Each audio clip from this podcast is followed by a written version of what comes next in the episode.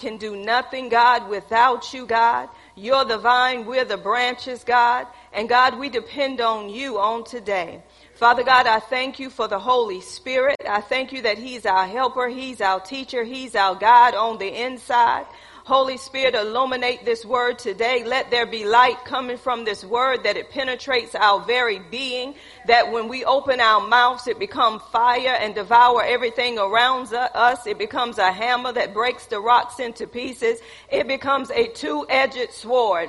Thank you, Father God, for what you're doing, for what you have already done, God, in us and through us in Jesus' name. God, I thank you that it's not by might nor by power, but it is by your spirit on today. I thank you, God, for your blessings. God, you have blessed us with all spiritual blessings in heavenly places in Christ Jesus. I thank you for the favor of the Lord that surrounds us like a shield on today. I thank you for your protection, God, on today, God. For you said no evil shall befall us, neither shall any plague come nigh our dwelling. For you have given your angels charge over us to keep us and guard us in all of our ways on today. Thank you that we're the head and not the tail. Thank you that we're above and not beneath. God, I just thank you, Father God, that we're lenders and not borrowers. I thank you, God, that we're debt free. In Jesus' name, we owe no man nothing but to love him in the name of Jesus. God, I bind every spirit of witchcraft in the name of Jesus, God. I bind that spirit of witchcraft in Jesus' name. And God, I thank you, God, that we shall have free reign in this service on today. People shall be healed, delivered, and set free. Thank you for the blood of Jesus right now in the name of Jesus because the blood of Jesus never ever loses its power in Jesus' name. Now God, I thank you that I have been crucified with Christ and it's no longer I who live, but it's Christ who lives on the inside of me. In Jesus' name. Amen, amen, amen. Hallelujah. Turn your Bibles again unto Ezra, the seventh chapter, verse 10. Ezra, the seventh chapter, verse 10. And we're going to continue to teach on preparing your heart through this series on how well do you know him. Amen. And in order to know him the way we need to know him and to become acquainted with him, our hearts have to be prepared. So let's look at Ezra chapter 7, verse 10. The Word of God reads, For Ezra had prepared his heart to seek the law of the Lord, and to do it, and to teach in Israel statutes and judgments. You may be seated. So it says that Ezra prepared his heart to seek the law of the Lord. We established that prepare means to make ready. It means to set. It means to establish. The first thing that we have to do, we have to set ourselves, establish ourselves. We have to say to ourselves, this is what I'm going to do. So we have to make our heart ready to do it. We can't wait until something happens. We have to know what's already happened. So when you set your heart, you're determined. You're saying, this is what I'm going to do. I don't know, maybe the majority of us, when you go to work, you uh, set your heart what you're going to go out and do today. You purpose in your heart. You determine this is what I'm going to get done outside of what's going on around me. And guess what? We get through it and we do it. So it's, it's a heart thing. It's all about what you set in your heart to. Anything that you set your heart to, you can do it. Outside of the money you have, outside of people supporting you, outside of people talking about you. When you set your heart and you purpose your heart to do something, whether good or bad, you will do it. It is where you have set your heart, what you have set your heart to. But Ezra set his heart to the right thing. He purposed in his heart. He made up his mind. I'm going to inquire of the Lord. I'm going to seek his law. So he knew I have to do this first of all for myself. We cannot, none of us can go out and teach others concerning the Word of God if we have not purposed in our heart to spend time in His Word to know what the Word of God is saying unto us. We have too many people going out, don't know the Word of God for themselves, but when trouble comes, they back off of what they said they knew, but they did not know. When you really know the truth, and you continue in the truth, Knowing the truth is continuing in the truth. And when you know the truth, you are free because of the truth, not because of anything that you have done. But when you're standing on truth outside of how you feel, outside of what people are saying, outside of um, the way the situation is appearing to be, guess what? Truth is going to prevail because you know that God is man. God is not man that he should lie neither the son of man that he shall repent. Have he not said it? Shall he not do it? Have he not spoken it? Shall he not make it good? The problem is when we quote that verse, God is not man, we still believing that God is put in with man. There's a problem with that. We can quote the verse, but do you really know God is not man? Because if we knew that God was not man, we're dependent on him more than we dependent on man. When we know that God don't change his mind, we're trusting God more than we're trusting man. Because God is not going to change outside of what it looked like. God is going to stay the same if everything was tore up the Bible said heaven and earth shall pass away, but the word shall remain. God know this right here is temporal, but God know his word is eternal. It's going to be the only thing that lasts. So I want to grab hold to what I know is going to last in spite of what I see, in spite of how I feel. I want to hold on to what I know is eternal, that's everlasting. The word don't change. So that's how Ezekiel purposed in his heart. He knew the word don't change. Even though we're in a situation, God's word won't change. So I'm going to purpose in my heart to get into the word. I want to hear what the word has to say so I can do what the word has to say. So if we don't purpose in our heart, first of all, we're not going to continue to be in this word. We got the purpose in our heart that we're going to let go of everything else except the word of God. This is why when the, when again, I'm going back to that verse. God is not man that he should lie. Neither the son of man that he shall repent. Have he not said it? Let's stop there. Do you know what he said? The Bible say, have he not said it? You got to know what God has said outside of what man is saying. Have he not said? God is not going to go back on what he said. But God is going to make it good. God is not man that he should lie, neither the son of man that he should repent. Have he not said it? Do you really know what he said? Because if you knew what he really said, you would be doing what he said. Have he not spoken it? Do you know what he's spoken? He spoke what he said. He's going to do what he said. The problem is we have not spent enough time with him to trust him to know that his word don't change. What are you spending time with more than you spending time with God? Come on, we give God five minutes, but we give other things eight, nine, ten, twelve hours of the day. But we don't give God enough time to know that he is who he say he is.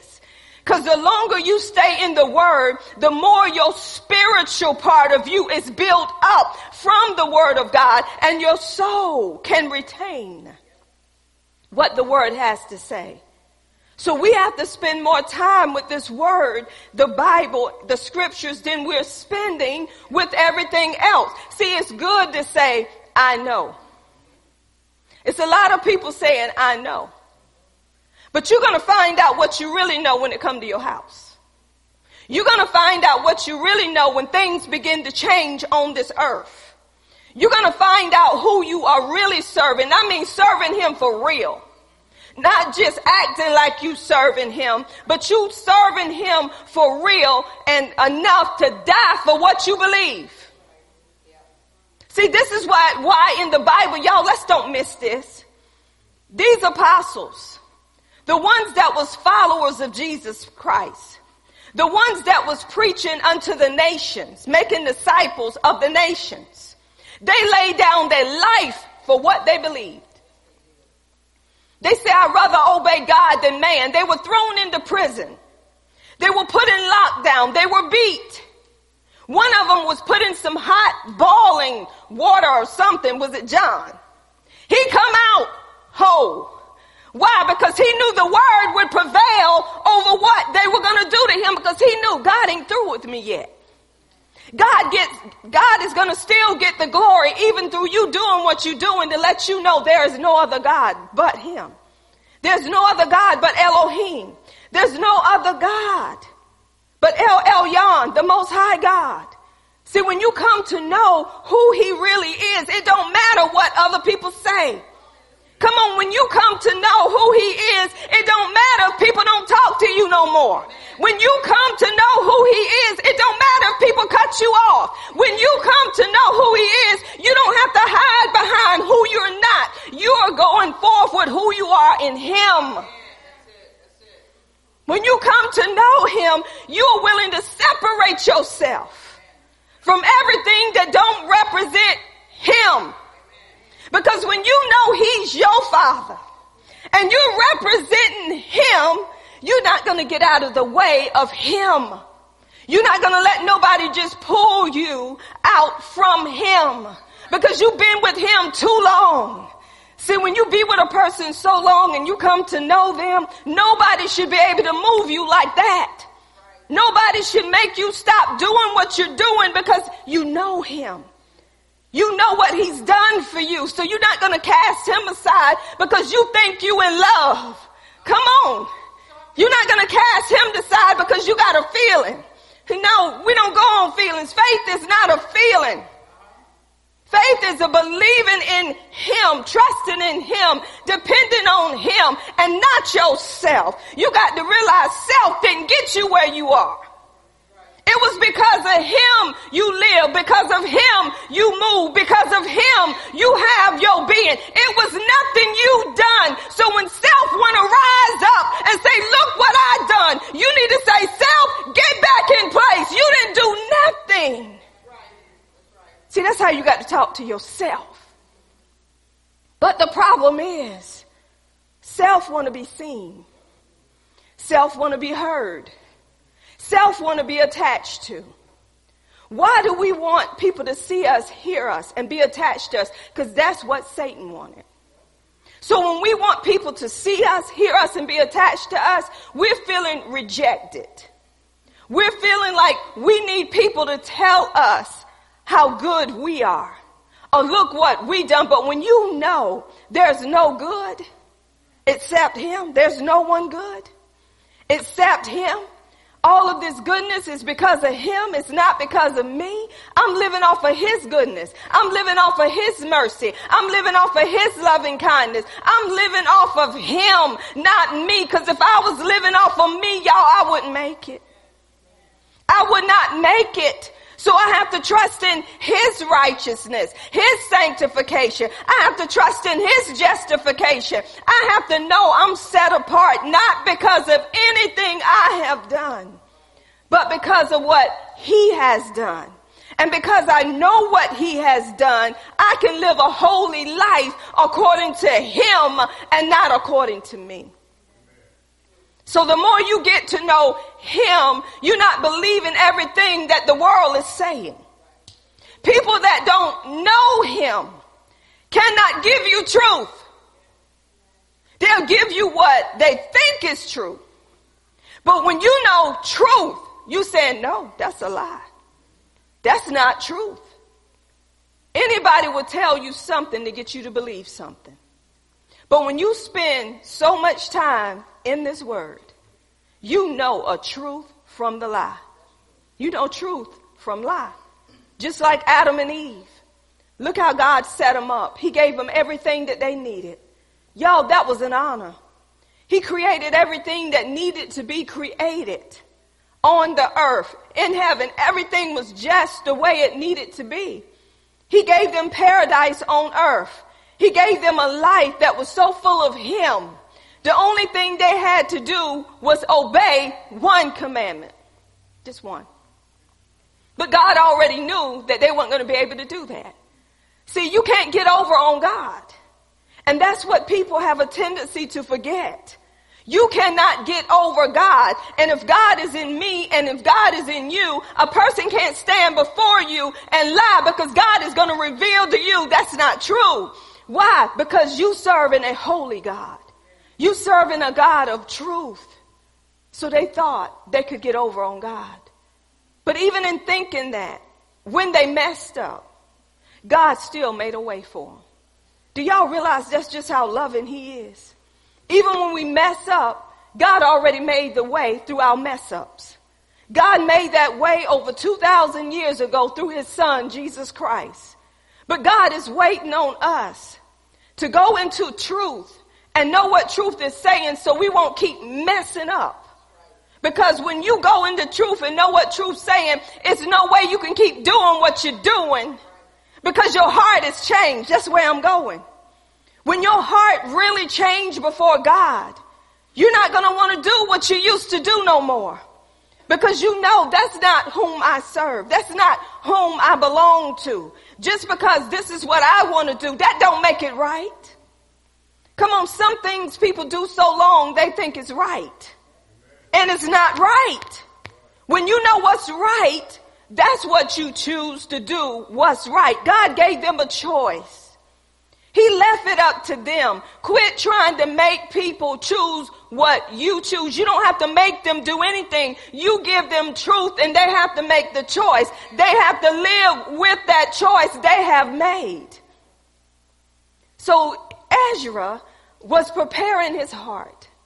He was making his heart ready. He had set himself, made himself ready to say, this is what I'm going to do. I'm going to get into the word of God. And then I'm gonna, once I set myself to get into it, he said, I'm gonna do it. So you can't just get into the word. You have to allow the word to get into you.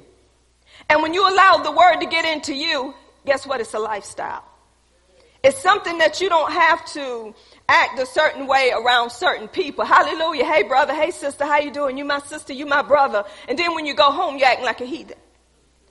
See, no, it don't work like that. When the word of God, when you have purpose in your heart and you have set yourself to do what the word says do, your, your change is going to be at home as well. It ain't going to only be in a building. It's going to be in your home. Your children going to see the change. Your husband, your wife is, they should be the first one to see the change. Not the church folk. Because see, when homes break up, the first thing that church folks do or say, some of them is say, well, I can't believe she was like that. Oh, she was so precious. She gave and she just visited the sick, but she was a heathen at home. She was a Jezebel at home. She was controlling. She was manipulating at home. So see what church, some church folks, what they do is they try to stick with church folks because they say they're born again. But some of them is screwed up. I'm just here to tell you. Because if their heart is not right, if they're not in the word of God and they're just coming into a building just to say I'm here and they're going home and living any kind of way, that is not God. And we got to realize it starts at home. Your relationship with God, once you get born again, it starts at home home, home, home among your family. They should be the first one to see change even when the husband or the wife, they cussing each, well, one cussing the other one out and they're saying, you know what? I still love you. Even though they're hurting on the inside, they're crying out to, they're crying out to God and say, God, show me how to love this man. Show me how to love this woman. I'm not going to change because they want me to change. The devil needs somebody in a household that say they know Jesus, but don't know Jesus to take you away from what you believe. So this is why Ezra, he prepared his heart. He made his heart ready. And he said to do it. He had to do it first before he began to teach other people. We got so many people that want to teach somebody something, but their house ain't right. They're not doing what the word of God says. If the word tell me to do something, I have to be the first partaker of doing it before I ask you to do it. How can I ask you to give if I'm not giving? How can I ask you to quit lying if I'm still lying? How can I ask you to do anything that I'm not doing myself? That's a hypocrite.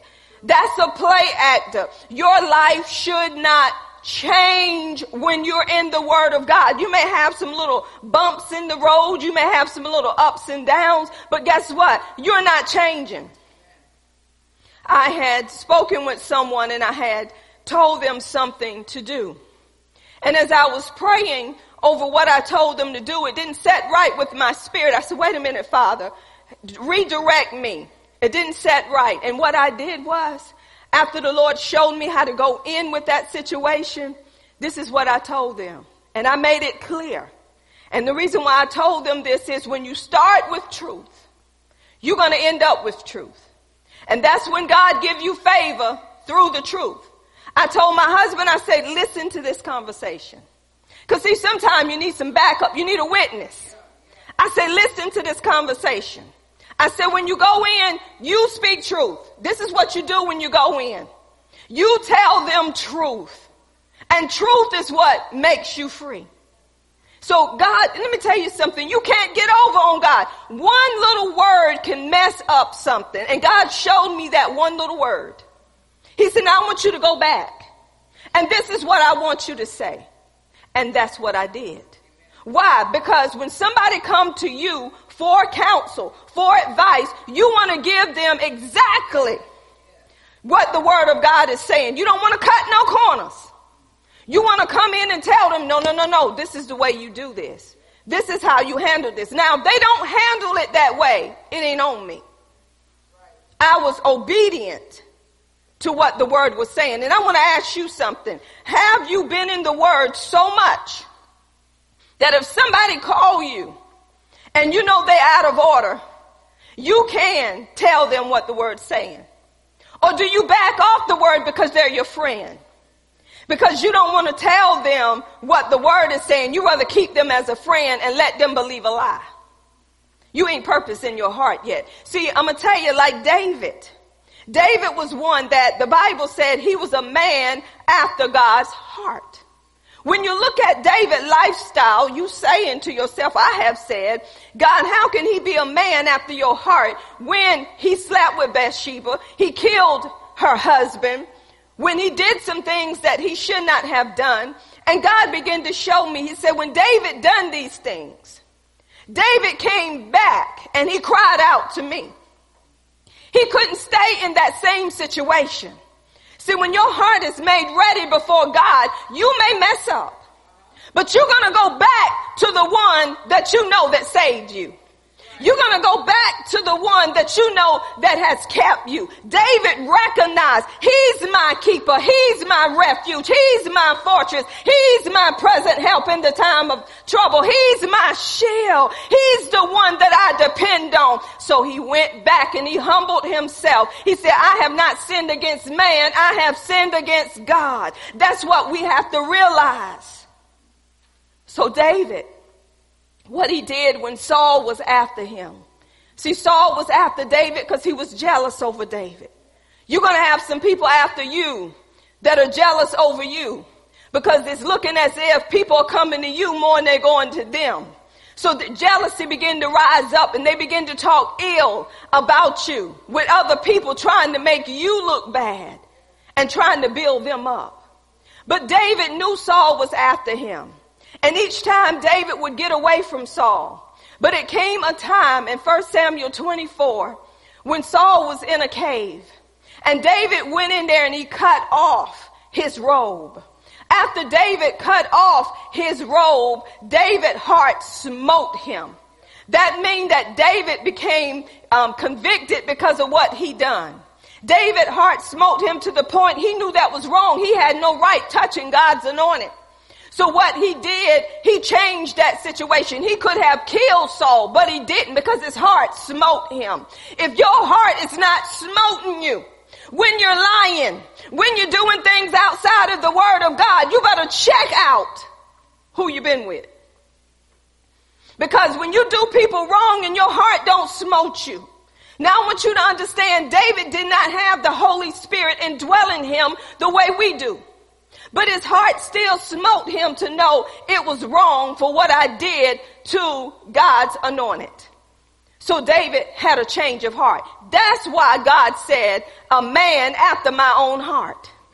He changed, he turned from what he did and he turned to God.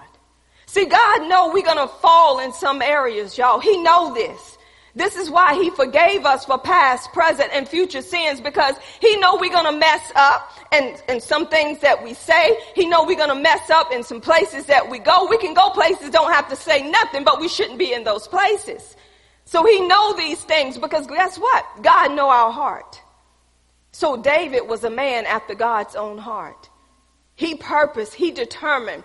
Daniel was a, a man after God's own heart. He was determined. That made he purpose in his heart that he was not going to eat anything that was undefiled, that was defiled before God. Now back then, God had set clean and unclean to let them know a difference. And the reason why he did it because those other nations, they were doing stuff with animals and blood and all of this stuff. And God said, you got to be set differently. So people will know the unclean from the clean that people will know that you are separated. So he even used the animals to do that. But now that we're up under grace, we're up under a new and better covenant. Come on, you can eat what you want to eat. Yes, you can. Some people say, but if you choose not to eat meat, that's on you. That don't change, you know, your faith. That don't. That's just something you choose. But God said everything he created is good. Everything he has created is good. It's just what people use that God has created for their means of evil. So we see that once you prepare your heart, and then God showed me, even in the Word of God, the illustration I gave y'all, spirit, soul, and body. Remember I had Mitch up here. Was he representing the spirit? Then we had Gloria. She was representing the soul. Jennifer was representing the body. Remember, whatever the soul think, the body is going to do. Whether it's right or wrong, the body is going to follow your soul, your mind, your will, and your emotion. If that soul think long enough on some type of sin, whether it's fornication, whether it's adultery, whether it's lying, whether it's um, gossip, whatever that soul is thinking on long enough, that body, which has a mouth, is going to open up and do it. Let me say it again. Whatever that soul think on long enough. The Bible says, for as a man thinketh in his heart, so is he. So you're going to become what you think. Your body's only following what you think. If you see a loose woman twitching every which way but loose, she been thinking about that twitching before the body start twitching. Now, if your mind is thinking on something that's not good, the body is going to react to the way of the thinking. This, this man was saying that when he grew up, they were saying you can never dance before the Lord.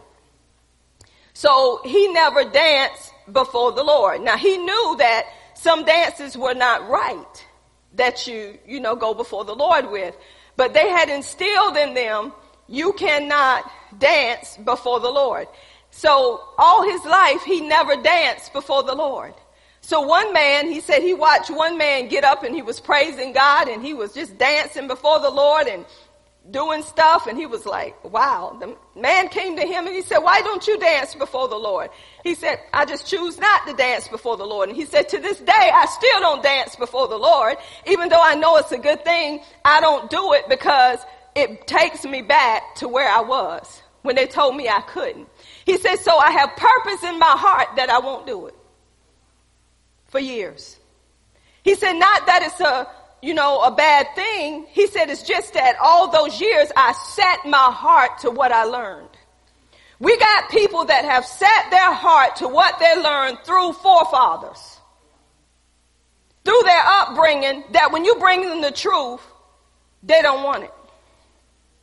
You telling them exactly what the word said and they twisted the word to keep believing a lie.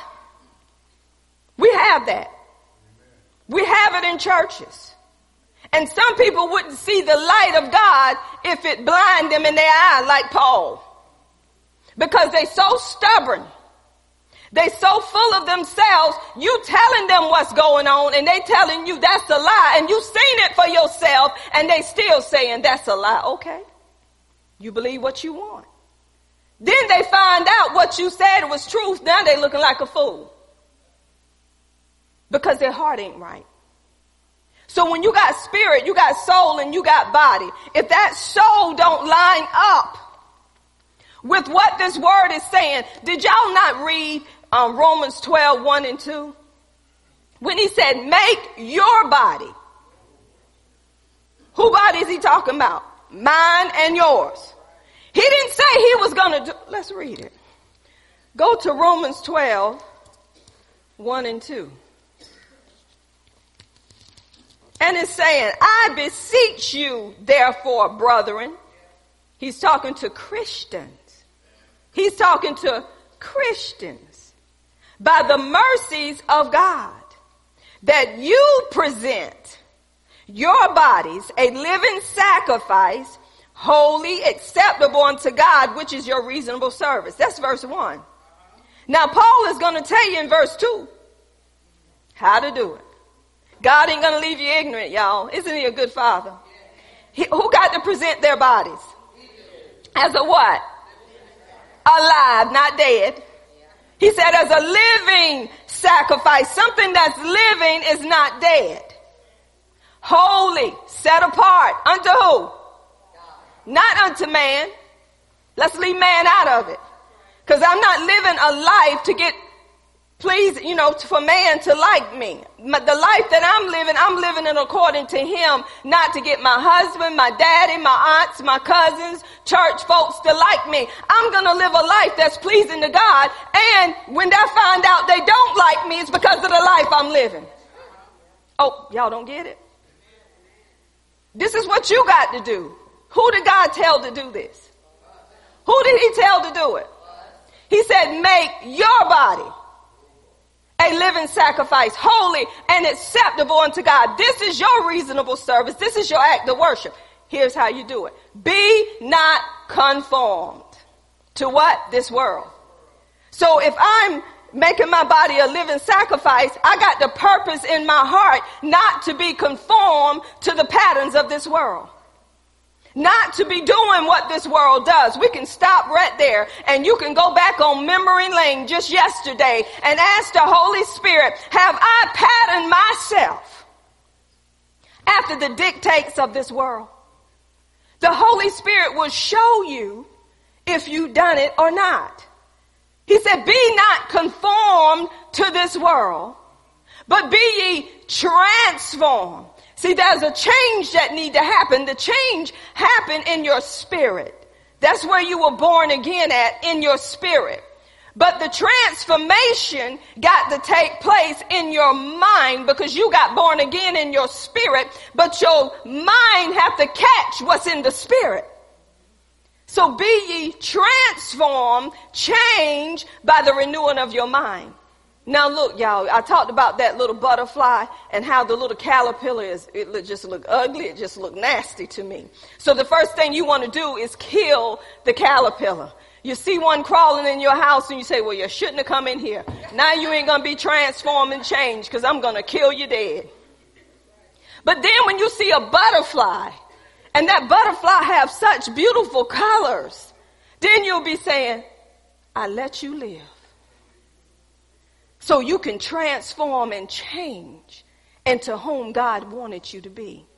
So that's why we have to get into the word. Even though you got saved, even though you got born again, guess what? People are not actually seeing who you really are and you're not actually seeing it because you don't know who you are according to your spirit. So in order for my body to go about who I am unto him, I have to transform my mind. Then the next thing it says that you may prove what is the good and acceptable and perfect will of God. We cannot prove what's the good and perfect and acceptable will of God until our mindset has changed. Our mind have to agree with the spirit and everything that's in the spirit comes from what's already been written. Everything. Everything you will ever need is in your spirit, but the life of God cannot flow to your um, mind, will, and your emotion to get to your body until your mind is transformed to who you are now that you're in Christ. If you're not taking the word of God as your medicine, as a prescription every day, guess what? You're going to live a life outside of who you are now that you're in Him. But the more you grab hold to who you are now that you're in Him, your body ain't to twitch no more. Your body ain't to dress that way no more. Your body ain't gonna act. Guess what? You're making your body a living sacrifice, holy and acceptable unto God, because this is your reasonable service. This is your act of worship. Your dressing, the way you dress, that's gonna change. I don't know about you ladies, but I'm finding out when you go buy clothes, you better buy you some safety pins too. Cause when you buy shirts now, everything out. You got the pinning all the way up. Some women love for it to be out and show. I don't. Because of who I am and who I represent, I don't need nobody to look at me like that but my husband.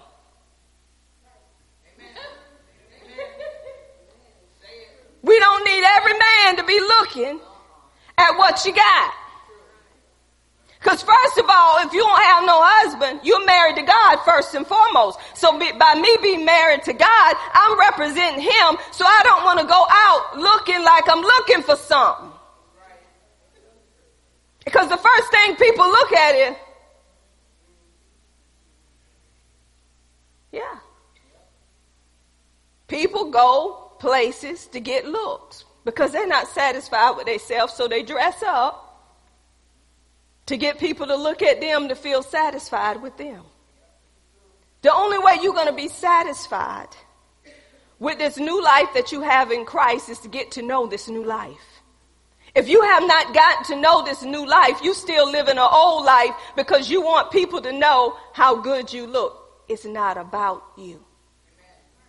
Paul had to realize, I have been crucified with Christ, it's no longer I who live, but it's Christ who lives on the inside of me.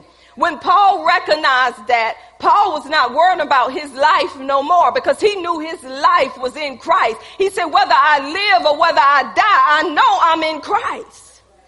So we have to know these things first of all. It is not about people attaching to me. It's about me bringing glory unto God. This is why I tell people, you're not going to ride my coattail. No, I'm going to teach you what the word of God says, but you can't be dependent on me. You got to depend on him because when I'm not here, you got to know that you know that you know that you know that you know outside of me. It's too many pastors wanting people to depend on them. You got to depend on what the words say. It is my job when I talk to anybody to say, what are you dependent on? Whom are you dependent on? What do the, I'm going to build you up in the things of God, not in me. We're supposed to build each other up. We're supposed to encourage each other in the Lord. We're supposed to tell people to rejoice even when it looked like they ain't got nothing to rejoice for. Why should I rejoice? Because the word say rejoice. And again I say rejoice. Well, I don't have anything to rejoice about, but the words say you should be rejoicing. The words say give thanks in all things, but this is his will concerning you. You telling me to give thanks because I'm sick? No, I'm telling you to give thanks because you're already well. So we're going to thank him that you're the healed, not that you're the sick. You telling me to give thanks and they done fired me off of my job? Yes, I'm telling you to give thanks because God has already supplied your needs according to his riches and glory in Christ Jesus. You telling me to give thanks? And my children are treating me any kind of way and my husband? Yes, I'm telling you to give thanks because a sanctified wife will sanctify the husband and the house. Give him some thanks. See, when you know what the word says, you spending more time focus on the word than you are on people. People will change y'all. And they change according to where their mind is. If they're in front of the tube all day long, that's what you're going to get, tube. You're going to get more what the TV's saying than what the word is saying. So that's why we have to be transformed, changed by the word of God. That's the only thing that's going to change your soul. The spirit is already changed, but you're not going to get life from the spirit until there's a transformation in your soul. Then your body is going to follow. So what we have to do to make our hearts ready, to prepare our hearts, we have to get rid of everything in our life that's stopping us from getting the word of God the way we need to get it. And I guess some people say, how will I know? What, you know what's in your life. You know whom and what you're spending more time with. You know if you're watching too much TV and, and not in the word the way you need to be. You know where you are in the run of a day and what you're doing and how you're doing it. You know these things, but sometimes people want to act like they're ignorant. But you know. So then we have to move these things out of our way. That's what Samuel was telling the Israelites. He was telling Israel. He said, give God your whole heart. Let's go back to 1 Samuel. I know we done been there, but we're going again. We want something to stick. 1 Samuel chapter 7, verse 3 says, And Samuel spoke unto all the house of Israel. You see, he was speaking unto who? All. God is speaking unto everybody that's in this room, saying, if you do return unto the Lord, if you do return unto the Lord, with all your heart. We got to give God what? All of our heart. Not just part of it. All of it. And this is how you do it. Then put away, he's telling them how to give God all your heart. Put away the strange gods and the Ashtaroth from among you and prepare your hearts unto the Lord and serve him only. And he will deliver you out of the hand of the Philistines. So this is what they had to do. They had to get rid of all these gods that they were serving. Now, some people say, I ain't serving no other God but God. Let me, let me make it plain.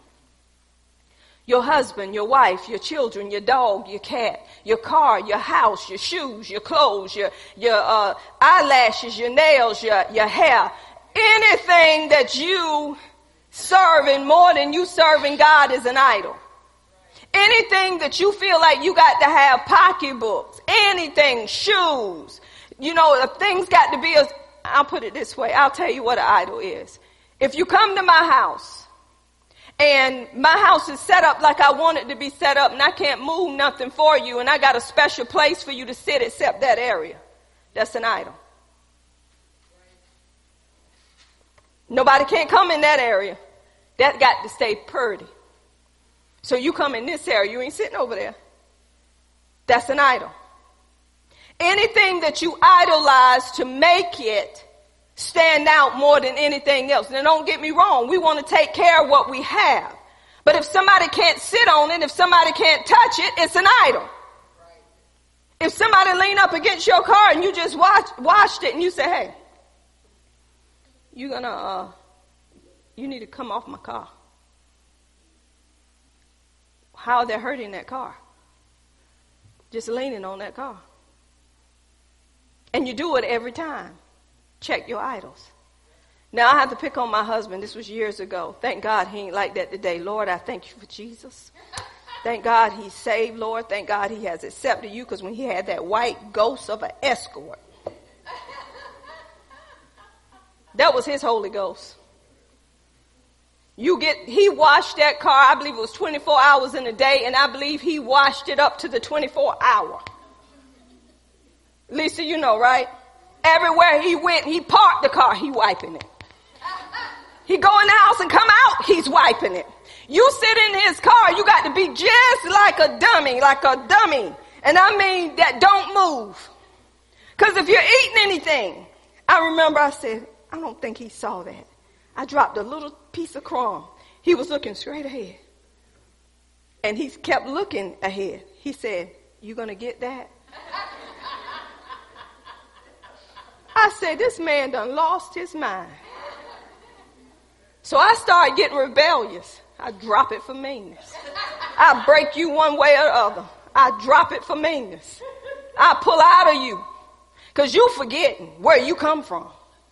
You forgetting what you didn't have before you had this buddy. So see, we went round and round about that little escort, didn't we? But that very same escort, the one he loved so much, things started getting stolen off of it, didn't it? He was spending more money putting it back up there than he, and it got stolen off because he was making it his idol. I found out how important I was when he first got it. He picked up my cousin and left me standing. So I said, Oh, thank you, Jesus. Everything is coming out. My cousin got in the car with him, Steve. Got in the car with him. They rode off in the sunset like they were dating. He left me home. I'm still with him, so you know I had to forgive him, right? But it was in the back of my mind. He don't do that now. He don't do that now. Thank you, Jesus. He don't make them cars his idol now because he know he got to come home to mama, right? I got to come home to him. But one thing I can say, we know the idols that we have in our lives. We know the things that we appreciate more than we appreciate God. Because whom do you depend on in time of trouble?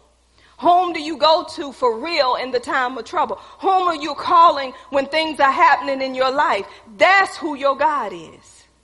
The more you spend time with God, the more you go to God when things look so tore up in your life, you don't know which way to turn, but you're crying out to God even the more to say, God, if you don't do this, nobody can. God, I'm staying right here with you. You got to show me, God. I'm not moving off of what you said. This is what you promised me. God, I'm tore up. God, I'm hurt. I don't know what else to do, but I know you do, God. You know how I feel, God. So the first thing is, removing these things out of your life. Because when you can remove them out of your life, and they did it. The Bible said they removed these idols because they wanted to serve God. They removed them, but guess what, y'all? Later on, they put them back. God already knew. But they did it. They said, we'll get rid of these to serve God. So guess what? They were making an effort. But you got to keep your heart. I'm going there. You can remove these things, but this is why Proverbs, the fourth chapter, tell us in, in chapter verse 20, it says what? Pay attention to my words. Incline thine ear unto my saying, and y'all inclining your ear shouldn't be hard, but when it comes to the word of God, it's harder because we so used to inclining our ears to gossip and all this stuff that we, hush, hush, hush, let me hear what they say. But when it comes to the word, it bypass. So he's telling us, I want you to incline your ear unto my sayings. So he wants us to let them not depart from our eyes. Keep them in the midst of thine heart. Do you know what that word keep there is? Two keeps in that same chapter. But that keep means to root it. Keep mean it got to be rooted. It got to take a deep root in your heart. Keep them in the midst of thine heart. For they are life unto those that find them and their medicine health to all flesh. There go the flesh again. Remember I told you that soul. When you get into the word of God and you transform in your mind, guess what? It's going to bring health to your body because you begin to believe the word of God. So the spirit of God is releasing the life to come to the body and the, your body ain't feeling the way it used to feel. Why? Because you've been transformed. You've been changed. Now you're proven you knowing what the good acceptable will of God is. So your body has no choice but to follow. So why is my body keep going back and forth like a windshield wiper? It is because your body is confused. One minute you're telling your body you're healed. The next minute you're telling your body you ain't gonna make it. Then the next minute you're saying you're still healed. Then the next minute you're telling your body you're gonna die if you don't get some help. Then the next minute you're telling your body we're gonna try to make it. Then the next minute your body is just, just falling down. Then the next minute you're saying get up before you die. Your body is confused. Your body don't know which way to go. Why? Because you're saying one thing and you're doing another. So now if your body is not coming into alignment. So you got to st- be steadfast, unremovable, always abounding in the work of the Lord. See, when your body get used to doing something, it don't take it long to do it. And this is why we have to have some transformation, some change in our mind so our body can follow what the mind is thinking. Everybody got it? And remember I said you're getting rid of these things, so you're removing these idols. Remember I said there's blockers. And you got to remove these blockers in your life. Let's talk about how do you find out about these blockers. Go with me to Psalms 139. Psalms 139, this is David. This is a man after God's own heart. And this is what David was saying to God. And I love this because we got to understand where David was coming from.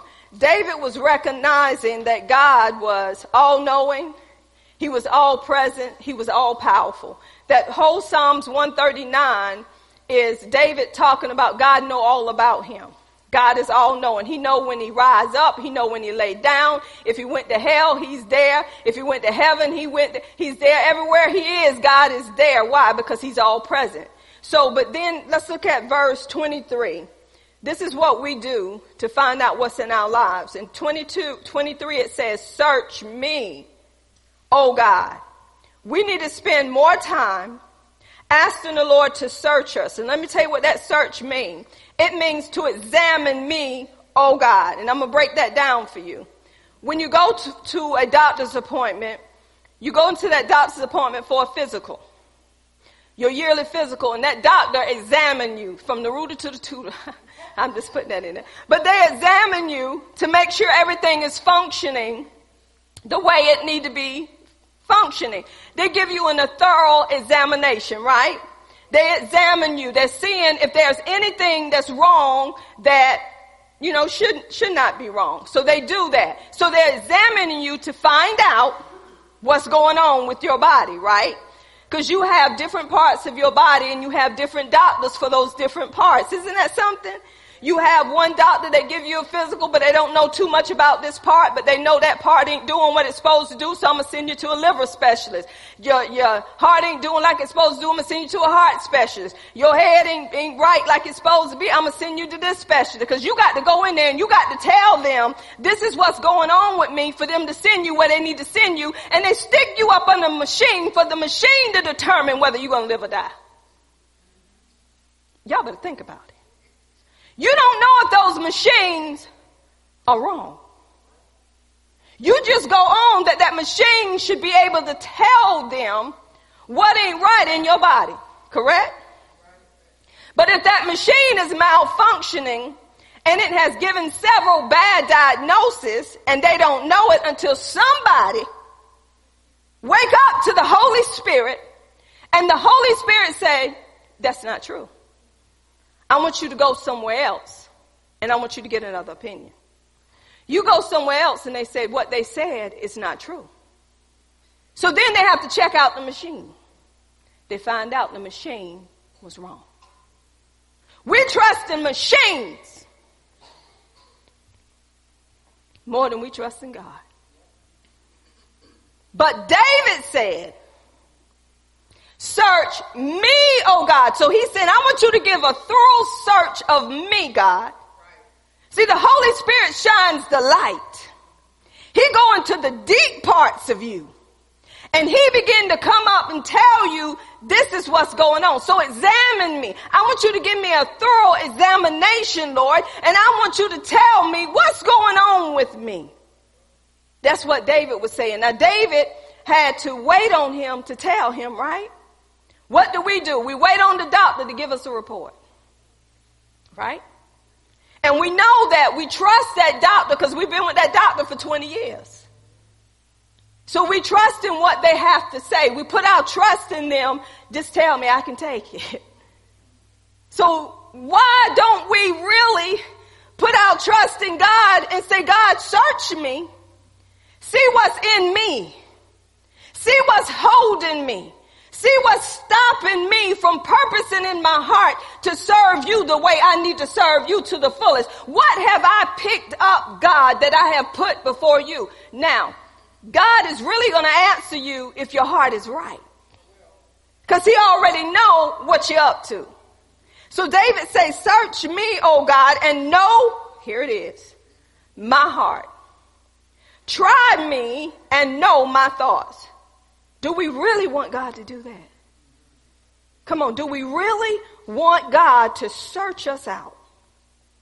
Do we really want God to try our heart? Do we really want Him to try us and know our thoughts? And listen what He said, and see if there be any wicked way in me, and lead me in the way everlasting. Can we do that, y'all? Can we really be up front with God and say, God, I know something is not right with me. I know something, I, I, feel a pulling and I feel a tugging, pulling me away from this word.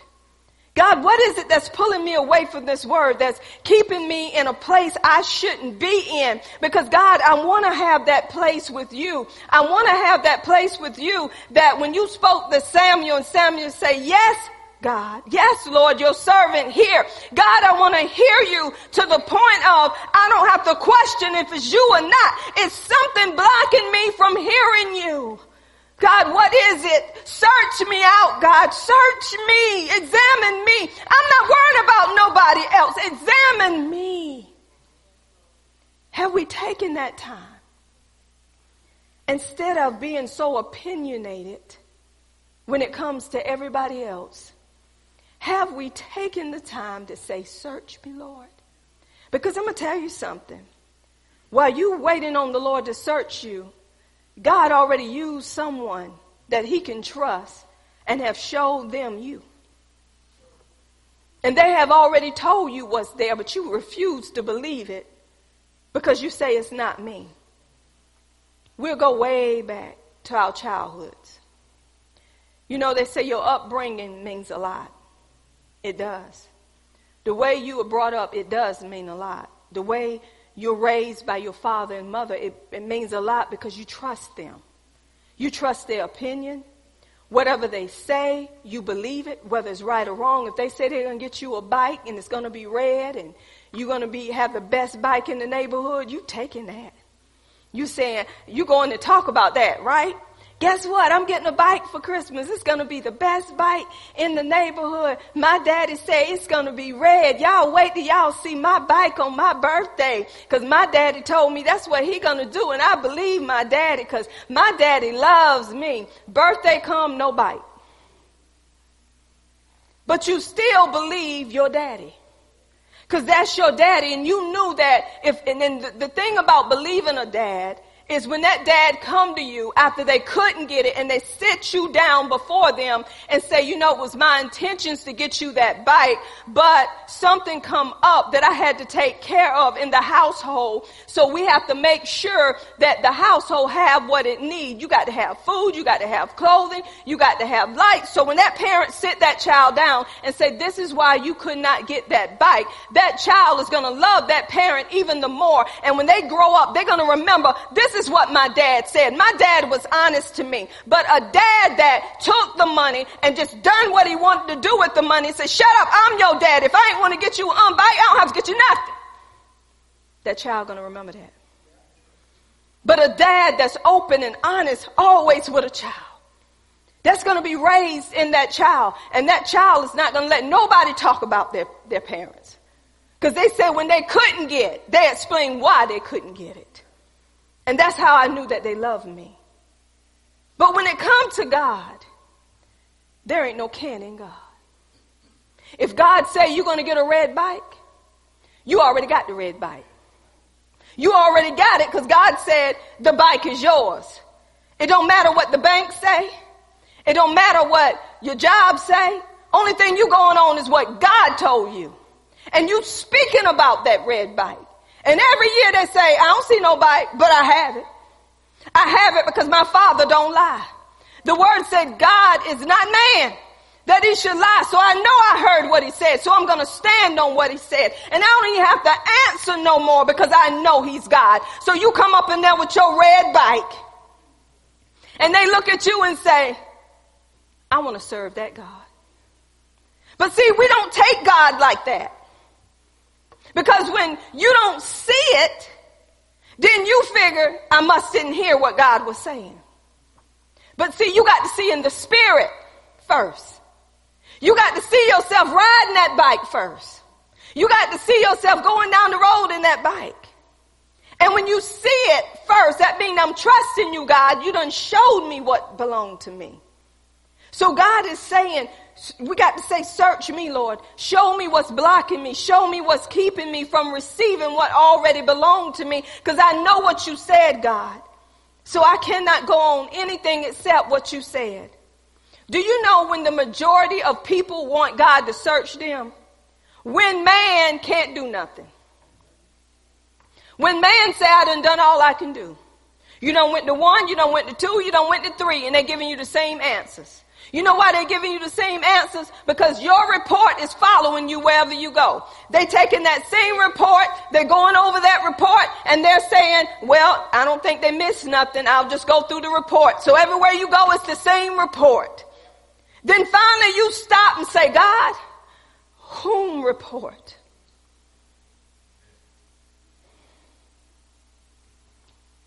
Because you're going on Him. The problem is, why do we give up on God first and foremost? Because we haven't come to know Him. Every day should be a day of knowing Him more than we know anything else. Do I know Him the way I need to? Because the more I get into His Word, the more my eyes open up and I'm saying, wow, God, that's awesome. God, help me in that area. Show me what to do in that area. So the more you go into the word, the more you let the word get into you, the more you will be manifesting him. And no matter how much trouble come, you say, God, your word say you the present help in the time of trouble. God, if I wasn't afflicted, I wouldn't know your way. Some of us don't like affliction.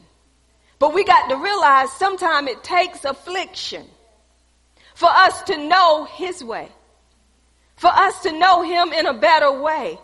Nobody in this room want to be afflicted. Nobody in this room want to be persecuted. Nobody in this room, I just, hey, you just want to be saved and you want to live that life of luxury being saved. But I'm here to tell you, if you, if you are really saved, you're going to be persecuted. The Bible says so. But he said, be of a good cheer. I have overcome. I have overcame this world. That's what we got to hold on to. And guess what? The one that has overcame is in us. So guess what? He's not going to let us stay here on this earth and go through without the power of God being released through us to let them know whom we serve. But we got to give him a chance. Some people are talking foolishness that are saved. They're, they're, they're compromising. Well, they said we can't. I'm just going to go on. Okay, that's, that's you. But I'm just going to tell you what he said. I can only be the messenger, but you have the choice of what you're going to believe. We cannot beat stuff over people. Don't get mad at people because they don't want to hear you. You're just delivering the word. So we, we want to find out where those blockers are. Once we find out where those blockers are, remember what David said. He said, now lead me in the way everlasting. Now God, you showed them to me. So God, show me how to take the word of God to uproot what I have planted. Now, I'm going to show you another scripture. Go with me to Mark chapter 4. And I'm going to show you some of these blockers that are in our lives. And sometimes we get so used to them being there, we don't consider them as being a blocker. And I want to say this before I go here. You know how when you have arteries in your heart blocked, and they have to remove those artery, remove that plaque or whatever there because the blood cannot flow through. So your body is doing some unusual things because of that. So you got to have, you know, what is it, a bypass, uh, whatever you call it, stents. But guess what? They're just stents. They can't put it back like God intended for. Y'all got to understand what I'm saying. They do just enough until that period is up for that not to work no more. Understand? Man cannot duplicate God. God is the only one that can put it. That's why you have miracles. That's why you have gifts of healing because man cannot put you back. See, Humpty Dumpty couldn't be put back together again. Humpty Dumpty, Dumpty had a great fall. All the ki- wise men, all the king horses, whoever it was, couldn't put that fat Humpty Dumpty back together again. So he just died because they couldn't do it. So I want you to think about this. Man give you what they can give you, but there's an expiration date on what they give you. And they tell you this. Well, we can give you this, and it's guaranteed for five years. And after those five years, that's it. There's nothing else that we can do for you. This is what they, they have to tell you this. Because they know they don't have nothing to really keep you. Understand this. They do enough to get you by until you're ready to die. When you get up in the age between 70 and 80, or if you're in your 60s and you look 80, they just let you die. I'm just being honest. Y'all better wake up. They just let you die. They say, well, you got your good 80 years on earth. We're just going to let you die. We got to help somebody else. We ain't got enough for both of you. So you done lived out your life. So just die. Y'all think, y'all think it's funny, but it's the truth. Don't go in there. Look, you better go in there with your hair dyed and tell them you got the wrong uh, birthday. It's the truth. They, they leave you to die.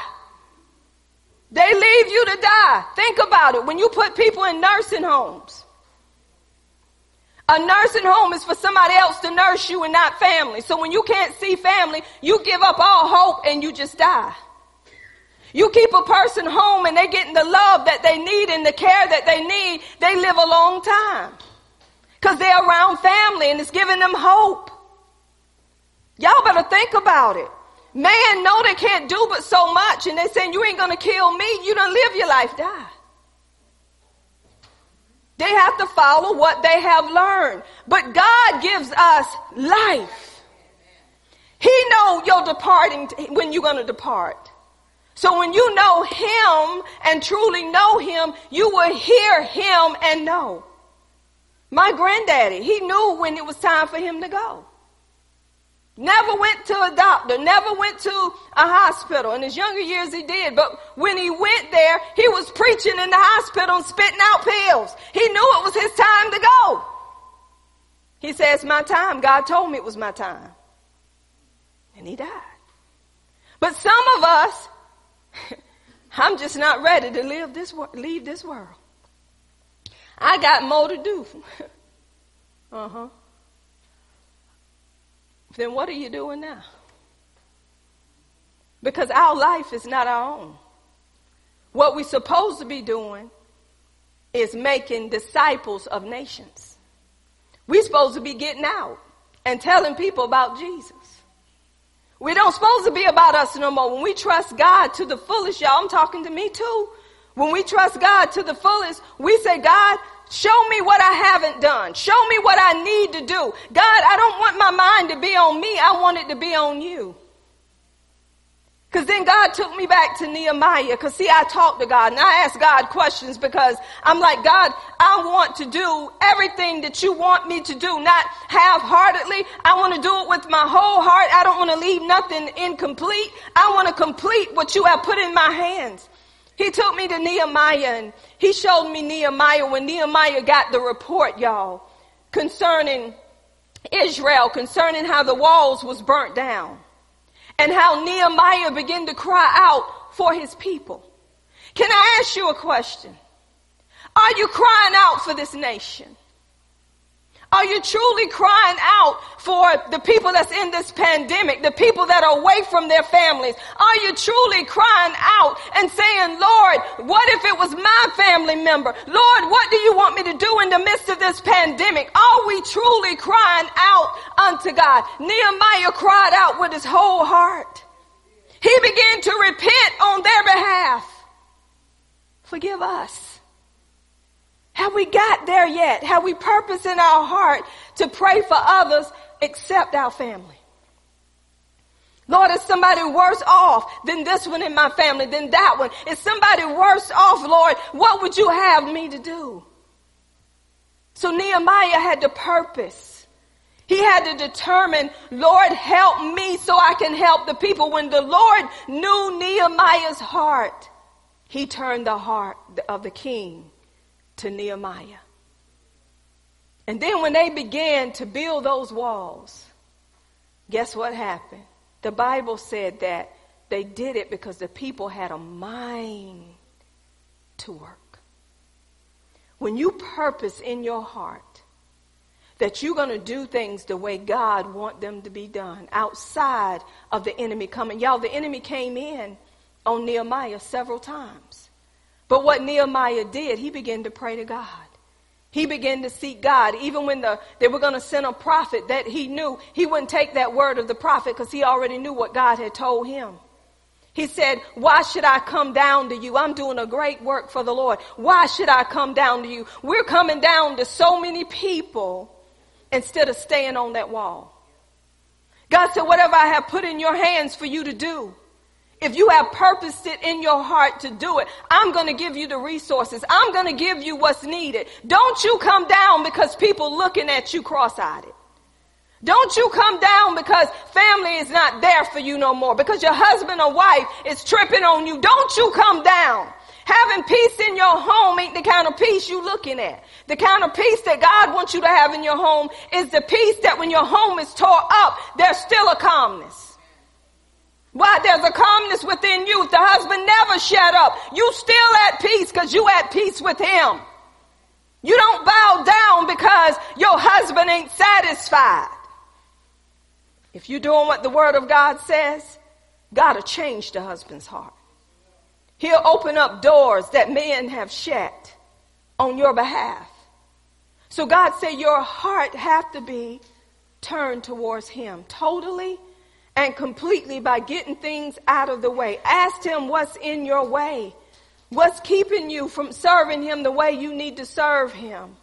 Y'all, I have learned in ministry for 20 years in ministry, and my husband can vouch. I don't know who else can. I have not tried to put anything ahead of God. Had many opportunities to. I, I remember we had an opportunity with was it Daystar or some other television station. I can't remember what it was.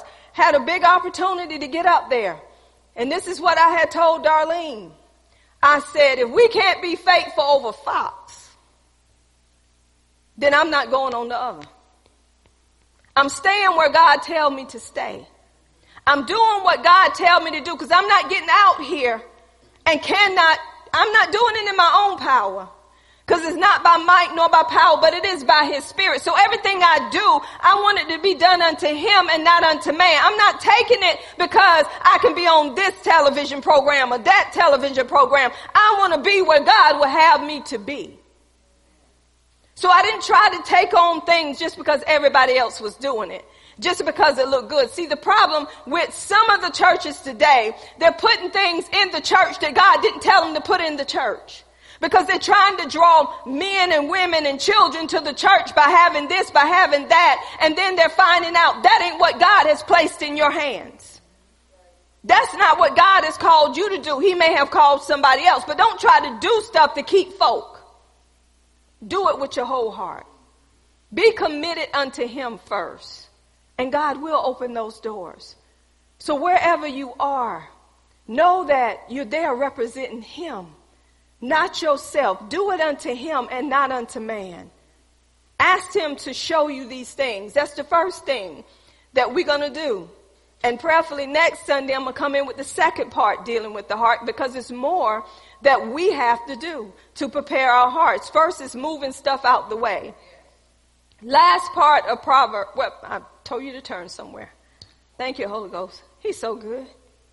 He reminded me. Go to Mark chapter 4. Start at verse 15, and I'm going to go through this quickly. These are some of the things that happens. And these are they by the wayside where the word is sown. But when they have heard, remember the word is sown, that's me giving you the word, you're hearing the word, Satan come immediately and take away the word that was sown in the heart. He don't want the word to get where? In the heart. Because he know when that word get in the heart, he can't easily pull it up. Now this is how he gets it away too. And these are they likewise which are sown on stony ground. Stony ground is hard ground. It's hard ground. It hadn't been turned over. It hadn't been cultivated. The Bible says that they hear the word, who when they have heard the word, immediately receive it with gladness. How many of us have heard the word and we immediately receive it with gladness and say, Oh, thank you, Lord. Thank you, Lord. That's so good, Lord. God, I praise you. God, you know what I need. Hallelujah. Thank you, Jesus. We run all over the place. We do cartwheels. We just feel good, right? It's stony ground. That's a hard heart. Then it says, immediately receive it with gladness and have no root in themselves. Why is there no root? Because it's on stony ground. It hasn't got down deep. And so endure, but for a time. Afterwards, when affliction, persecution arise for the word's sake, immediately they are offended. Because the word was sown with a hard heart. So when people begin to persecute them, when they begin, when trouble comes, guess what they do? They stumble. Because the word was never put down deep in the heart. Then the, here go the ones on thorny, that the word was sown amongst the thorns. They heard the word, and it said, The cares of this world, the deceitfulness of riches, the lust of other things entered in, choked the word, and it became unfruitful. So see, these are three, was actually four types of ground, which is the good ground. They hear the word, they receive the word. After they receive it, they bring forth um, 30, 60, and 100 fold. But the other two grounds, three grounds, those are the grounds you got to ask God about in your life. Are you allowing riches, lusting after other things to wrap around the word of God and you're not bringing forth fruit? Are you allowing um, a stony heart where the word is heard, but the word is not getting deep because trouble is in the way, persecution is in the way, and you stumble because of that trouble and that persecution. So the word is not deep in the heart. The word has to be deep in the heart. It cannot be a, a head thing. It has to be a heart thing. That's why the Bible say, out of the abundance of your heart, your mouth speak. You either make that tree good or you make that tree bad. But it's according to what's in your heart. For where your treasure is, your heart will be there also. Treasure is what you value, and you keep that treasure in a special place. You make sure that nobody can come in and take that treasure. You keep it in lockdown. That's why I say keep your heart with all diligence. Watch over your heart. Even though you move these things out the way, you got to be a watchman over your heart, making sure you don't allow these things to come back in and uproot what you have planted. We got some people that's not watching over their heart with all diligence. You allowing a man, you allowing a woman, you allowing material things, you allowing um, television, you allowing things to come in and uproot what you have planted. And then when trouble come and persecution come, you are stumbling and you're wondering, why am I still in the same place? Because you didn't guard your heart. You got to keep your heart. You got to watch over your heart. The Bible gives, gives us all the answers we need if we would just go into the Word of God. And when we asked him, God, what do I do? God, how do I do it? God, show me. I cannot move until you show me. Everything cannot be shared with everybody because everybody is not in the same place. People can love you so much they can actually kill you because it ain't God's love. they can. They will tell you to do this and you do it and you find out that's not what I should have done. So you got to live with those consequences. That's why you got to go into prayer. That's why you got to begin to, if, if your flesh won't get in subjection, that's when you go into fasting. When you're having a hard time to shut that flesh down, you put that flesh on lockdown through, you won't have this. A fast can be television. It don't have to be food. Some people can stay away from food, but it can be the television, it can be Facebook, it can be things in your life that you always gravitating to. Shut it down. And I guarantee if you shut those things down, that flesh gonna become so weak. It gets sick because that's what it was used to all the time to bring you what you want. Shut it down. Move those things out of your life. We're going to go into more of this teaching and some more to this of preparing your heart, but I want to make sure please go back through this. Go back through it and ask the Lord, Lord, show me. Show me even in this word, even in these scriptures. See, I can encourage you all day long. But if I'm not telling you what to do to keep yourself encouraged, something's wrong with that. And I'm going to back up. Remember, I said the doctor examines you? I'll give you an example. Some people have to take blood pressure pills. And there's a reason why you have to take them. Some people take them because they eating the wrong stuff and their body can't tolerate that no more. Sometimes it ain't what you're eating, it's that you stressed out a lot. You're worried about so many things that they have to give you some medication to keep you calm so you won't blow up, right? So they give you that and then they tell you this is how you take it. They tell you how to take it. You got to take it exactly how they tell you to take it because you know it's going to bring a calmness to your body.